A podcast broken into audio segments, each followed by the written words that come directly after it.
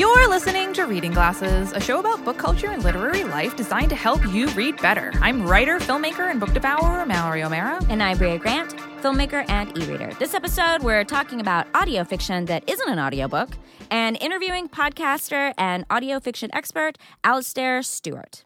But first, what are you reading, Bria? I just started a book, the new Laura Van Den Berg. The Third Hotel. Is it good? It's good so far. So, Laura Van Den Berg wrote this book called Find Me, which I liked. We both read, yes. This book, it is a book that I wish, so I want to go to Havana. I want to go to Cuba. And it's set in Cuba. And I kind of wish I had waited to read it then, except I wanted to read it because it was new and I like her work and I wanted to read her, you know. I wanted to be in on the buzz. So this book is about a widow who is basically coming to terms with her husband's death by going to Cuba. That's what I can tell so far. I'm not very far into it. And then I know, like, as far as I am, she goes and she's kind of a tourist, but she's also there for this film festival because her husband was, like, a fan of these, like, horror films that this guy made. And so she was seeing one of those movies. And she's also a tourist in Cuba, so it's sort of like her experience with that. But then while she's there, she sees her husband, her dead husband, like getting on a little motorcycle and like riding away. Oh my God. And that's kind of where I am. I'm just imagining like the world's tiniest motorcycle. It's a little tiny husband little motorcycle. Husband is 4 inches little high. Tiny motorcycle. I think because maybe, I don't know why I'm saying little motorcycle, but maybe it's like a moped. Yes. I just literally made it up. He may be getting in a car, but in my brain it's a moped. He's at 4 inches tall. I'm sorry, Laura, I rewrote that part of your book. But that's, anyway, so it's sort of a mystery. But the way she does things is she's very poetic. Her writing is very descriptive, and you really get to know the world. Like in Find Me, the it was a sort of post-apocalyptic, disease-ridden world, and it was like very much about the locations, the hospital, the outside of the hospital, like that kind of thing. And this feels like it's very much about Cuba and Havana and like the world of being like a tourist and feeling like out of your element. So it's really good so far. I'm really excited to read the rest of it. I actually woke up early this morning and read it before you got here because I was excited to read it. Mm. Yeah. What are you reading, Mallory? I am reading There, There by Tommy Orange. Oh, I want to read this. We should just swap book. Oh, wait, you got yours from the library. Yeah, I did. You can still borrow this. Okay. It's very good.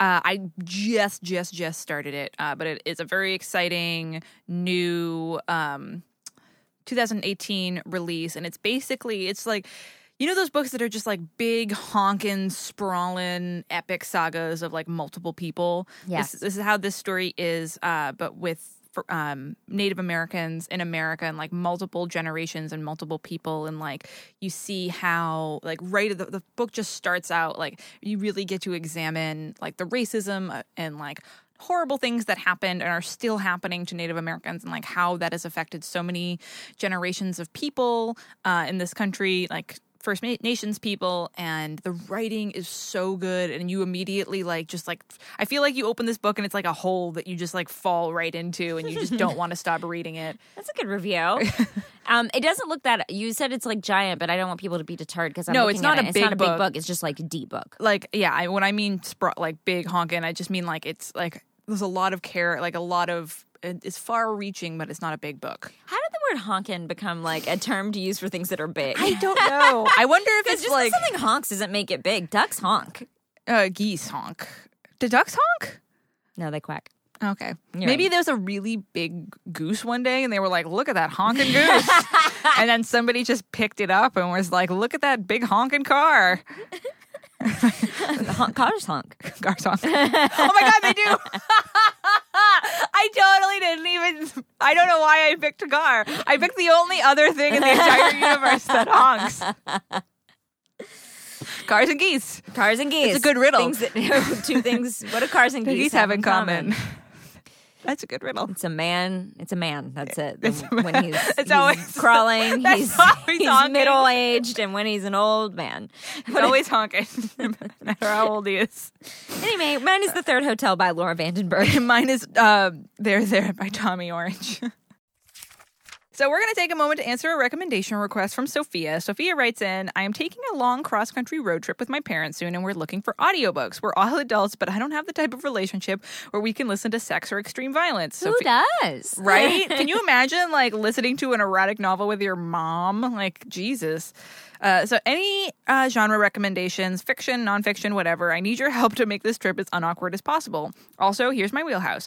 Books written in regional dialects, found families, killer slash assassin, monks slash nuns. Great. So you can pick choose your own adventure. Killer there. Monk. Killer nun, assassin monk, or assassin nun. Yeah. That's what we're saying. Books with ancient / prehistorical settings, strong female friendships, slow burn romance, people being friends with birds, and fantasy with good religious systems. Bria, what should Sophia listen to with her mom and dad? Great wheelhouse. I had a lot of trouble with this one because I couldn't think of ones. I literally looked up a few, and I used that Does the Dog Die website because I was like, ooh, does this have there was one I was going to recommend, and I was like, no, it doesn't. It has an underage rape scene. Like, I was like, that's not a book I can recommend. Because of the dialects, the book I thought of was maybe Lincoln in the Bardo, George Sanders. I feel like there's probably a lot of dialects in that, and apparently the I've read it. There are dialects. I'm not guessing. It's a good family book because dads love presidents and history. Boy, dads do. Dads love a president. There's no World War II, but they love presidents. And I'm sure they love Lincoln. I feel like if you took, like, every dad is wearing that, like, button-up shirt. If you unbutton that shirt, it's just a T-shirt with a president on it. They're so into it. And I hear the audiobook for that is, like, rad as hell because it has, like, 160 characters in the book, and they actually have 160, like, people do the audiobook. Oh, yeah. I remember. That would be good. And I don't think there's any, like, I was trying to remember. There's a little bit of, like, death and stuff, but I don't think there's any, like, major violence happening as far as I can remember. It actually wasn't on the Does the Dog Die website, which I joined so I can start tracking things when it happens. It's like one of the best book tech things we ever had. Yeah, it's great. It's really great. The other thing I was thinking of, and this is pretty basic, but I thought could work, is The Hunger Games. Because there's violence, but it definitely has some slow burn romance in there. Mm-hmm. Female friendships. And it's something that's really long, and families like it. It's family friendly. It's YA. Families do like Hunger Games. Maybe it's too violent though, because it is kind of violent. Yeah, but it's YA violence. There's one book that's way more violent than the other one, and I can't. But the first one I feel like would be like an okay thing, and that's going to be like 14 hours or whatever right there. Yeah. What do you suggest? Yikes! This is an awkward situation, and we're here to help. So my advice for this is some wicked compelling nonfiction. I recommend The Feather Thief, which I think a listener wrote in to recommend to me or to both of us, and I listened to it. Was it at Bird Books? Was it the bird book episode? I don't remember. We gotta do a bird book episode. Oh my god, we gotta do a bird book episode. It's called The Feather Thief by Kirk W. Johnson. I just listened to this audiobook while I was at DragonCon. It's about a massive natural history heist where someone stole these very, very important feathers from a natural history museum in England to make fly fishing flies. It's amazing, this crazy fucking story, totally safe for families. I totally blew my mind. It just keeps getting crazier, that the whole heist and all the how much money these feathers were worth and how he got them out of the museum and why he was using them, and it just gets crazier. It's so good, and it's really good for discussion afterwards. And also, if you want some found family fiction, if you don't want to do nonfiction, I recommend Crooked Heart by Lissa Evans. It takes place during the Blitz in London, and it's this orphan boy, and he ends up, they're trying to find homes for the orphans to because they're evacuating London, and he ends up living with this lady who only takes him in to get the money that the government gives her every month to take care of him, because she's just completely broke, and she's just a shit show all the time, and the two of them end up coming up with these really hilarious get rich quick schemes that it's really sweet, and it's funny, and it's safe for families. The main character is 12, so you're good on sex scenes. Oh, I love it. Okay. So you can always email us your recommendation requests at readingglassespodcast@gmail.com. And so our 5-star review of the week is from Jennifer M. Caslin. And Jennifer writes, best part of my week. I love listening to these two ladies talk books and book-related things. They're so funny and love books just as much as I do. I'm definitely a Mallory. You always can write in and tell us if you're a Mallory or a Bria. That is going to be ongoing forever in the show. She didn't say what book she wanted. She didn't say what book she was. Okay. But So Jennifer's and Mallory. One for Team Mallory. One for Team Mallory. So you can always give us 5-star reviews and ratings on iTunes. It really, really helps us, and we will read them on the show. So before we go beyond the audiobook, we're going to take a quick break.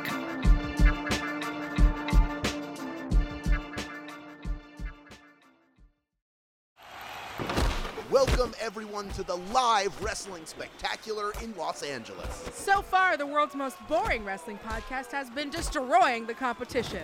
Isn't there anyone who can save us from this travesty? Wait, could it be? It's Tights and Fights, the perfect wrestling podcast. Tights and Fights is here to save us from the monotony of boring wrestling podcasts with hilarious conversations. Woke trips through the history of wrestling. And joke about the finer points of people wearing spandex.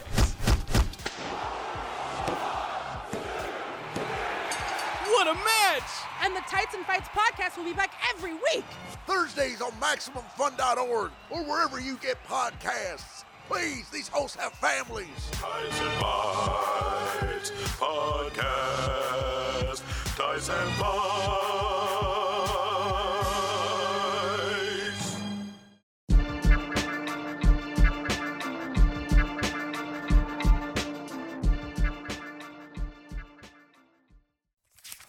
So this week, it's all about audio fiction that isn't an audiobook. What? Oh, that's right. So this episode is dedicated to the 5 million emails we receive from people who want to listen to audiobooks but can't focus for a long period of time on one audio story, or they have a hard time getting audiobooks. We get a lot of feedback. Did I write you an email? All these emails are secretly for Bria. We get so much feedback about this, so here to help. So a little history about audio dramas, which I consider to be like the precursor to these like audio magazines that are podcasts, which is what we're going to talk about. And this is extremely my shit. Yeah, it is. It is. So audio dramas, they go back way far, but it seems like the first English language one was back in 1921, which is wild, and it was called A Rural Line on Education. Thrilling. The thrilling audio works of A Rural Line on Education. But by 1922, people were doing full-length stage plays on the radio using sound effects, music, and actors. And by 1923, people were designing original pieces that weren't original pieces for radio, which is kind of incredible because that was very early. Yeah. So this, like, folks, this shit has been cool for a while. You're going to get in on the cool stuff today. So also, did you know that there are audio magazines? I mean, I do now. Boom.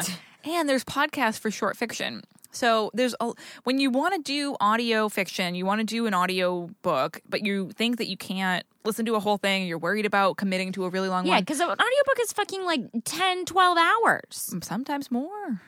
That's a short one. Yeah. What's a normal audio book? 8 hours.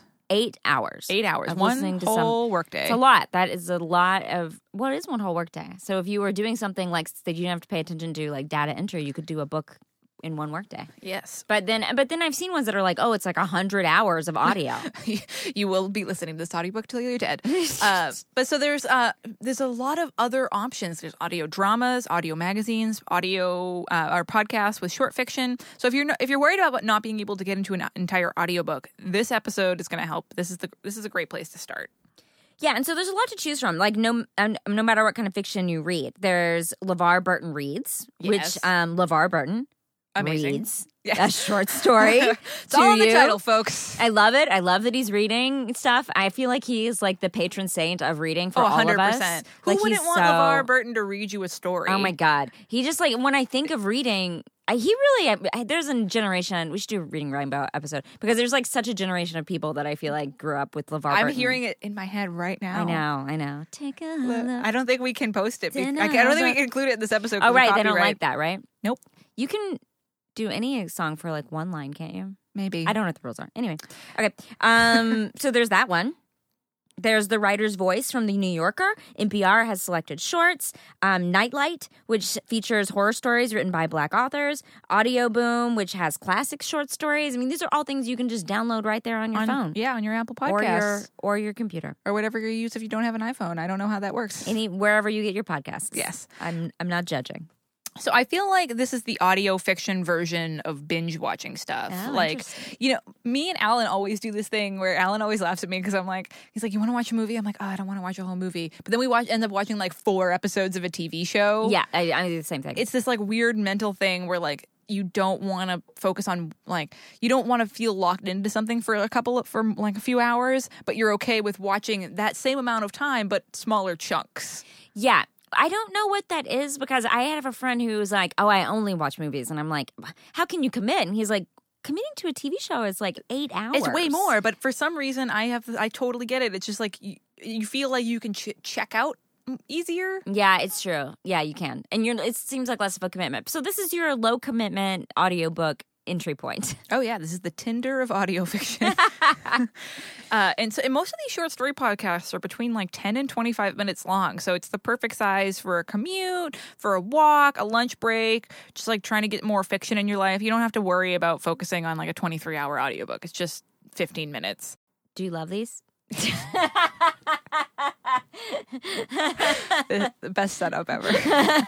But do you love them? I love these so much.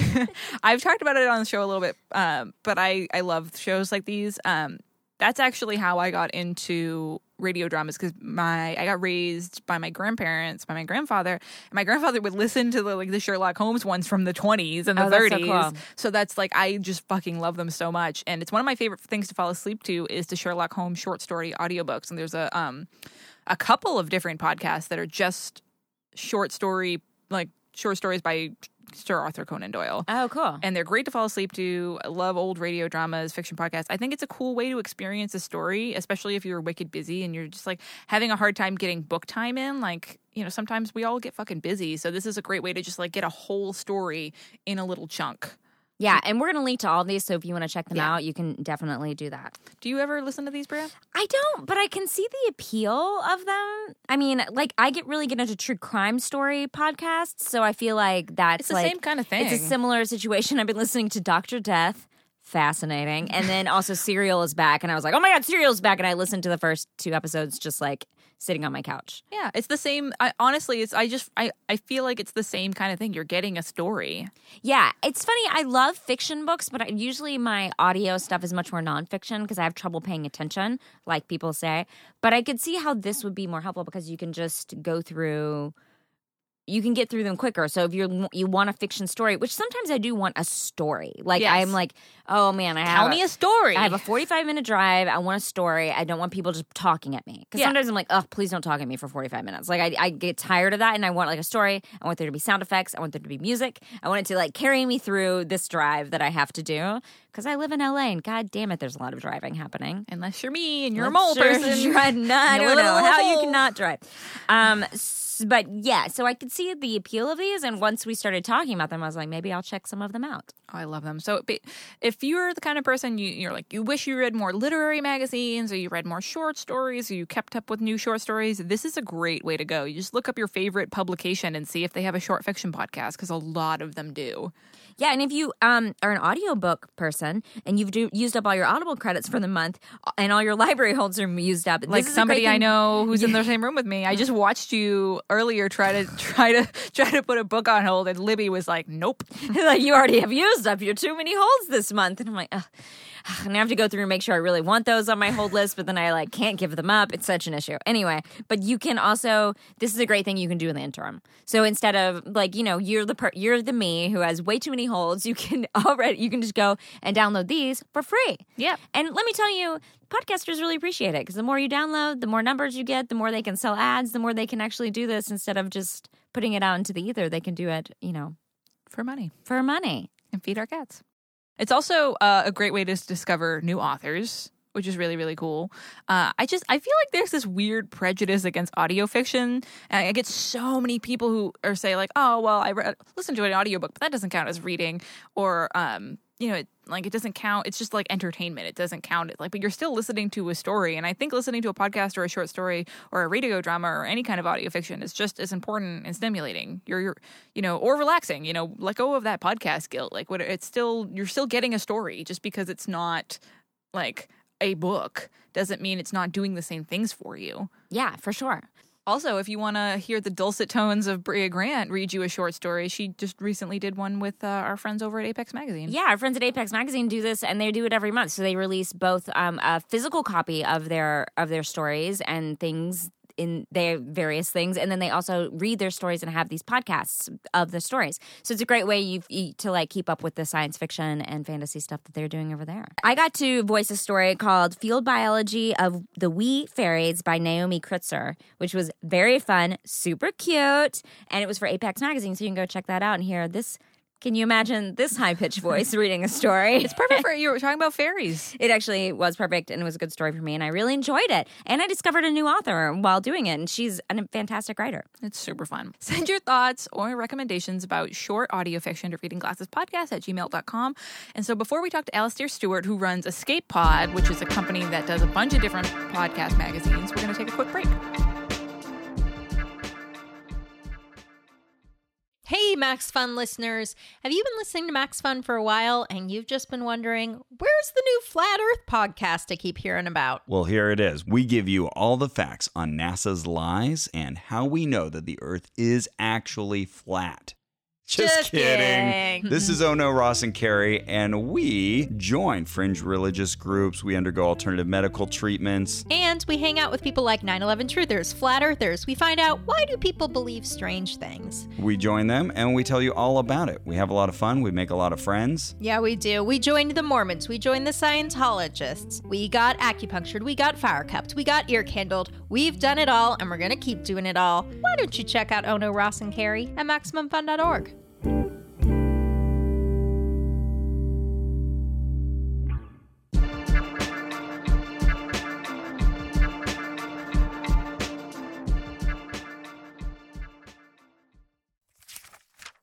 So here we are with podcaster and journalist Alasdair Stuart. Alasdair, thank you so much for joining us. Thank you for having me on, guys. How you doing? Good. We are awesome, and we would love to know what you're reading right now. Oh, I actually have a very embarrassing pile of stuff I've almost finished, which I'll explain why in a little bit. But I think at the top of that is I'm about 10 pages off the end of Sourdough by Robin Sloan, which is amazing. So good. Yeah. And also Dread Nation by Justina Ireland. And The Con Artist by Fred Van Lente. And there's about 6 or 7 others, but those are the 3 I'm really kind of pushing to finish at the moment. You and I are on the same reading path. Yeah. So, Alasdair, you do some really, really cool stuff with podcasts. Can you tell us all about escape artists and their various podcast magazines? Yeah, of course. The company's been running for about 15 years, and it started when Sarah Ely had this really... one of those ideas which is so simple that you think everyone's already thought of it, and at the time no one had. It's basically, our company motto now is the format which Sarah invented back then, which is one story told well. A commute-length piece of genre fiction with a little bit of introduction giving you context at the start and a little bit of commentary at the end. Like I say, that was about 15 years ago. And now, 4 years into myself and my partner, Marguerite Kenner, buying the company, we have 2,000-plus episodes spread across 4 shows. So we do Escape Pod, which does science fiction, Pseudopod, which I also host, that does horror, Cast of Wonders, that does YA, that Marguerite hosts, and Podcastle, that does fantasy. And we release weekly, and we are entirely donation-funded, which is... ridiculous. We I'd like to introduce myself as, hi, I'm Alasdair, and I co-own an impossibility. We shouldn't exist, but I'm so glad we do. That's amazing. I love that, and that's definitely very tough to do. So tell us, have you always loved radio dramas and audio fiction? Oh God, yeah. One of my earliest memories is lying on my parents' bed, laughing my head off, listening to a kind of old BBC comedy, stuff like The Goon Show and all that kind of late 60s, early 70s material. And that's really stayed with me all my life. I mean, one of the worst-kept secrets on Pseudopod is that my entire shtick and the entire reason I do the show is because when I was a teenage insomniac, I would stay up way too late listening to Fear on 4. Now, Fear on 4 is basically the BBC radio version of The Twilight Zone, which is this series of kind of one-off horrifying stories presented by an amiable phantom who stalks the streets of Broadcasting House. The most recent version of that's actually been fronted by Mark Gatiss from The League of Gentlemen, and so it's still going. It's like 5-6 decades long. So I love that. I'm a big fan of all the various kind of Big Finish Doctor Who audio dramas, the full cast stuff. And the really weird one is I still sometimes have trouble sleeping, and on long-distance flights I basically don't sleep. Because, I mean, you put me in front of a screen with 150 free movies on it, and I will Wahlberg my way across the Atlantic and back, and do so with a song in my heart.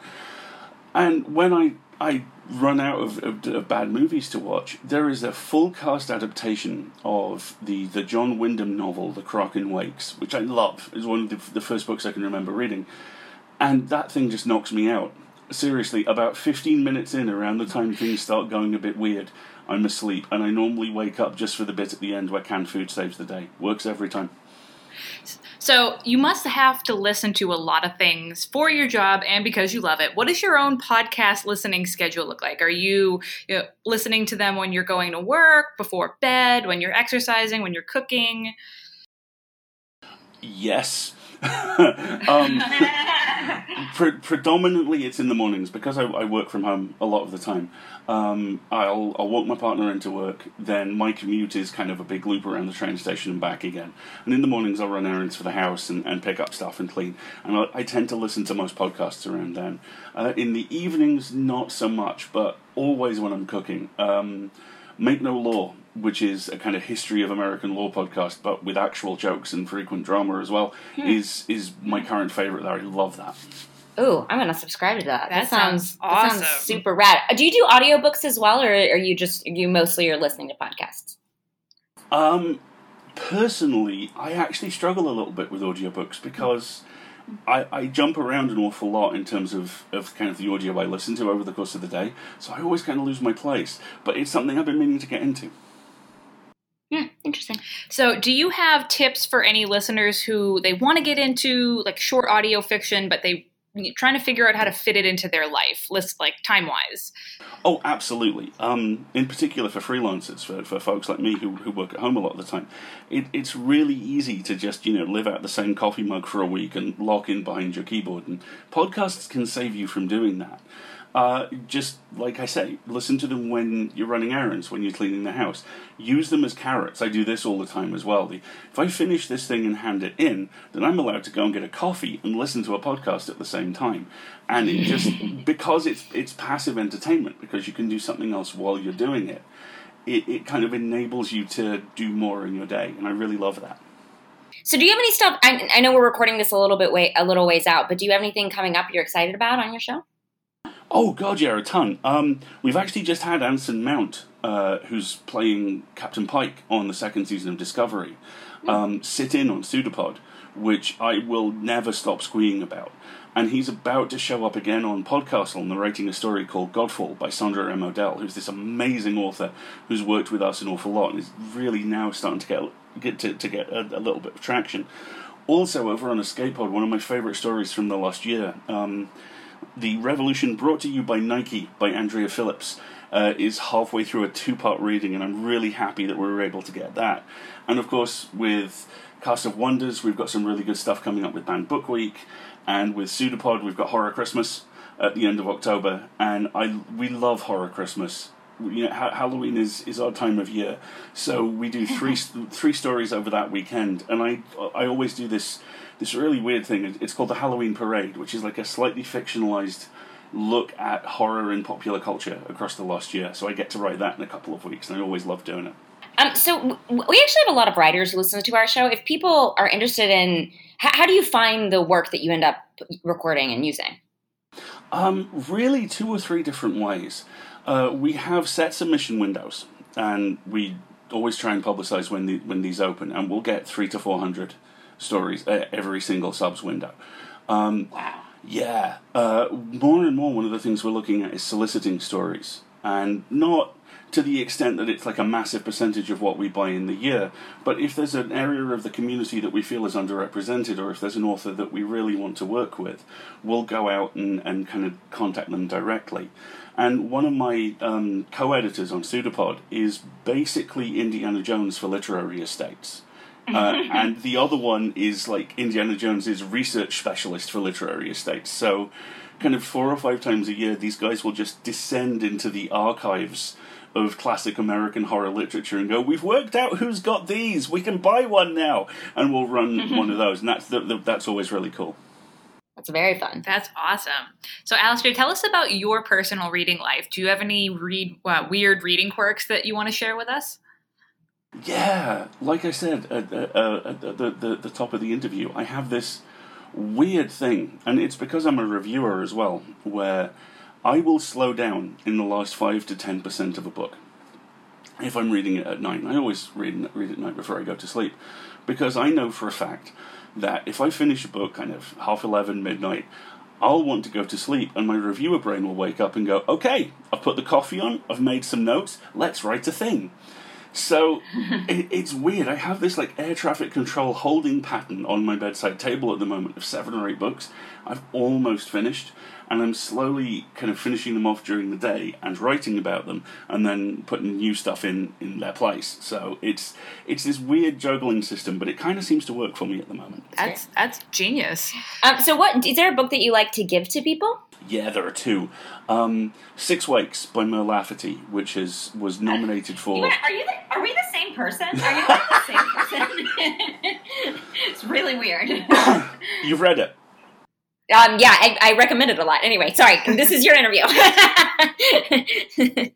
Yeah, I mean, Mer is one of my closest friends. She's one of the reasons I'm in podcasting, and as you know, she knocked it out of the park. It's a luxury murder mystery in space, and so much better even than that fantastic premise suggests. So I've gifted that to a couple of people recently, and the other one is American Hippo by Sarah Gailey, which is kind of astounding. It's a collection of the 2 novellas that they put out through Tor, with I think an additional couple of short stories as well, set in an alternate Wild West where hippos were released into the Deep South and went feral. So it's basically Ocean's 8 with cowboys and hippos, and it's amazing. We're fans of that book on that show too. So on this show, yeah. Cool. Well, where can people find you online if they're looking for you or for your podcast or anything like that? You can find all the podcasts. The best place to go is escapeartists.net, which is our kind of core site, and all 4 of the other podcasts link off that. You can find me on Twitter at Alasdair Stuart, which is spelled like my name, and also at alistairstewart.com. I also write regularly for Tor, Barnes & Noble, and a bunch of other places. Oh, and there's my weekly newsletter as well, The Full Lid, which is basically me being professionally enthusiastic about pop culture, with occasional bits of book yelling as well. And you can sign up for that through my website or my Twitter. Awesome. Well, thanks for coming on the show. Thank you so much for having me, folks. You do amazing work, and it's an honor to be here. Now it's time to solve a bookish problem from one of our listeners. Danielle writes in, I have a bit of a problem. This year I made an investment in my reading life and got a fancy e-reader. I've always been a Mallory, but this spring I transitioned into being a Bria, just like a caterpillar. Also, I liked that originally started with, like, spoilers, but now it's a physical book versus it's a lifestyle choice. Either you're Mallory and you don't like spoilers and you read physical books in a hole in the ground with all your cats, or you're a Bria who likes an e-reader and spoilers and lives with your dog in space and is like on the go. Yeah, all the time. Mm-hmm. So I love this idea of her like being a me and crawling into a cocoon and come out as a Bria fly, ready to travel across LA. And so Danielle loves her e-readers, except for one thing. I also love to travel, and when I travel, I love browsing through bookstores. The issue is now that I'm not reading physical books anymore, so browsing isn't as fun. How does an e-reader find joy in a bookstore while traveling? Bria, take it away. Yeah, it's an issue for sure, because people, when I'm traveling, people are like, oh, you like books? You want to go to a bookstore? And I'm like... yes. But then I don't buy anything, and they're like, oh, did you not have a good time? And they're like, first of all, I just want to say... you don't have to buy something to have a good time. My grandmother called it window shopping, which is such a... is it window shopping if you're in the bookstore, though? Yeah, browsing. Yeah, it's fine. You're not looking in the window. It's fine. You don't have to buy something. This is how I feel at a farmer's market, too. You don't have to... just look at those apples. You can look at things. To buy them all. You can sample them. You can go through the book pages. You can try some of the hummus. Whatever you want to do. But you don't have to purchase it. Do not feel that pressure. Don't feel the pressure. Don't buy the hummus. Buy it if it's delicious, if you love hummus. But think about this. What are you dipping in the hummus? You may not have anything to dip, and then you're going to have to go buy apples or crackers or whatever. Maybe you're not eating gluten right now. Maybe you're Mallory and you're allergic to raw apples. Do you dip apples in a hummus? Mm-mm. No, right? No. Hard pass. Anyway, carrots. But what are you going to do? Chop those carrots up? Let's get real. What is your lifestyle like? Let's get back to the e-reader. So I think it is fun to go to bookstores, and I like going to bookstores. It's like basically like if you're traveling, I'm going to use another metaphor. It's like going into a museum. You're not taking that Mona Lisa home with you, right? So you're still experiencing the culture of a place if you go and look at something. You don't have to take something home with you. And especially when I'm traveling to like a new city or a foreign city, it's fun to go to their bookstore and kind of like see what that culture is about because it's going to be different than the bookstores we have here. And I think what's nice is that you're going to be able to see what people are recommending in those bookstores. And I love flipping through a real book, and I love seeing covers. I love looking at book covers. It is a little bit like looking at going to a museum and looking at art for me. Oh, yeah. So I will go to a bookstore and see what they're recommending, read the back of the book, and then write it down on my phone as something to purchase later or purchase it while I'm standing there. Sorry, I do that, on my e-reader. And so, like, you can go and take recommendations from a bookstore, from the people working there, and maybe you'll want to buy a book. Like, there are little small books you might want to take. Like, maybe you don't want to grab a big honkin'. That was last episode. No, now we're keeping it. We're keeping honkin'. Honkin' is now in the reading glasses vocabulary. But, if something's signed or something, that might be something that would encourage you to buy something. Yeah. But, I think it's just a good place to go get ideas, to do some window shopping. But you don't have to feel like you have – just because you're going somewhere – you don't have to purchase something. Yeah, those booksellers aren't, like, taking your picture secretly and being like, no. Like, this bitch doesn't buy anything. They don't know your life. You may not have the money to buy something. You may just be an e-reader and, like, you're not interested. But that doesn't mean you're not supporting the bookstore and the authors because you're going in and you're seeing what authors that they're liking. I think you just have to look at it like it's a field trip. It's a field trip that you don't actually have to purchase anything on. Because I love looking at books. Yeah. I could look at books all fucking day. And I love going to libraries. And you're not I love gangster Bria. Books. I love fucking books. I'll look at a book all fucking day. But I love going to a library, too. And a lot of times, like, I'm not necessarily checking those out. I'm just, like, looking at them. Yeah. And I think that's fine. But I understand the issue. I just don't think she needs to feel the pressure of buying something if she's reading everything on an e-reader these days. What about you? I mean, you buy the books. Yes, you purchase the books. This is going to be really radical advice coming from me because I feel like booksellers see me coming and they're like rubbing their hands together. And they're like, oh yeah, here's a sucker. Here she comes. And my poor partner is like, oh boy, get ready to carry a gigantic bag of books around. I always feel so bad because whenever we go book shopping, Alan carries the bag for me. What's up with that? Those gender dynamics. He is huge. Have you ever seen my boyfriend? I make whoever's with me carry what I'm carrying. True. Well, no, sometimes I carry them too. I'm too little. I don't care who you are. You're bigger than me. Carry what you're kind of carrying. Except for birthday party. She's smaller than you. Birthday party, the dog. But yes, that's one of the perks about having a partner that's bigger than you is they carry the books for you. So this is going to be radical advice coming from me. But bookstores are cool, even if you're not buying books. They were still great, like you said, great place to browse for new titles and authors.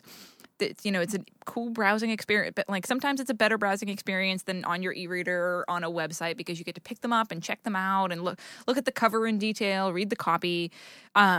Like I said on an earlier episode, you can check out the staff recommendations and make a note to check out the ebook later. I do this all the time when I travel since I usually limit myself to only buying a few books. So I can't like when I went to Paris last year. Mm-hmm. I did Paris and Bristol, England with only a backpack. Oh, yeah. Which is crazy for me. Yeah. And I could only fit two books from – because I went to Shakespeare & Company, that like really famous bookstore. I got one for me and one for Alan and just like I could only pick two. So I wrote down a bunch of books that I saw that I wanted and I ended up buying later. But their bookstores are also a really great place to buy souvenirs, even non-book ones. You got me that really cute book journal when you went to Portugal. That's right, I did. And I love that thing. They have journals, stationery, pens, all kinds of cute stuff to look through. You can look through the books and then like grab a pen, grab a notebook. I like that you called it a book journal when I think it's just a journal. It's just like everything is a book. You're like a Smurf with books. It's just a journal. You could write anything in it. But for you, it's like, it's a book journal. Sorry, I saw you saw me laughing about it. You're like, Like, this is a book computer. This is my book microphone. These are my book glasses. This is my book shirt. You know? But the thing is, it is. That's so funny. It's part. Just a journal. It's not a book journal. It does not say book journal on it. It's literally just a journal. Like, you can write anything you want in that. It doesn't have to be related to books. I'm a book smurf. I'm totally a book smurf. Oh, I'm crying. That's so funny. Let me just scooch on up to this book microphone here. Oh, my God. That's fucking hysterical. It's a regular journal. I can use it for regular things. You can use a journal for anything. You don't have to use a journal. I just can't imagine doing anything else besides book things. It's like, that's all my whole world is. You've never written down anything that doesn't have to do with a book. You know what? That's not true. I have a cocktail notebook. Okay, fine. Great. Books and cocktails. It could be also a cocktail journal. But it also, like Bria said, it's always fun to ask the booksellers what they've been recommending a lot of lately, what fun events are happening. I feel like Danielle needs to sort of look at a bookstore more of a cultural center and not just like a place to buy shit. Try the hummus. Try that hummus. Let's do a bookstore farmer's market. I feel like it's always a good place to check out a bookstore when you're traveling, even if you're an e-reader, because you can get a sense of the culture of the place and, like, anything cool that's gonna, like, fun events that might be happening that week, or, like, the booksellers can also recommend cool museums and cool places to go. So, like, if you're, no matter where you're going, like, go buy a cool journal that you can use for non-book things. Talk to the booksellers. Talk about books. Yeah, because I think what we're both hitting on is that, like, from bookstore to bookstore, obviously it's going to be different what they're recommending. And especially if you're in, you know, a foreign country, like, that was really interesting to see, like, what books in English they liked, because it's going to be very different than the ones that they're recommending at, you know, Book Soup or whatever in Los Angeles. And even, like, a bookstore in a different city. Like, there's a comic book store I like in Dallas, and, like, they always have different comic books on display than my comic book store here. So, like, it, like, can really vary. Yeah. No, I think it's, honestly, it's like going to the library at a place. It's one of the coolest places to go check out, like, it's like a, what's that thing that you stick in a cultural dipstick? Cultural dipstick. Does that work? I don't know anything about cars. I've never changed oil in my life. And the levels of the oil. So, sure. It's book stick. Yeah, you're just dipping your toe into the... Dipping your book toe into the book stick. Into the book pond. I'm really bad at these metaphors. But yeah, I think you try the hummus. Try the hummus. That's the show title is Try the Hummus. But I just reframe what you think of a bookstore is. It's very culturally important. It's not just a place to... It's not just a merchant. Yeah. So if you want us to solve your reader problem or answer your bookish question, you can send it to readingglassespodcast@gmail.com. We can recommend some hummus types. I'm sure Bria likes hummus. I like hummus. As always, we want to thank Danielle and Kathy, who run our Facebook group, and Chrissy and Rachel, who moderate our Goodreads page. And remember that you can always buy Reading Glasses tote bags and T-shirts and bookmarks in the Maximum Fun store. There's always a link in the show notes. And if you like the show, please rate and review us on iTunes. If you give us a 5-star review and tell us what you're reading or what book you like to give to people, we will read it on the show. All the reviews really, really help us out. And when we get to 500, we're going to live stream recording so you can see all this craziness live on your computer screen. In real life. Here it is. You get to see me almost knock over the equipment every time I laugh.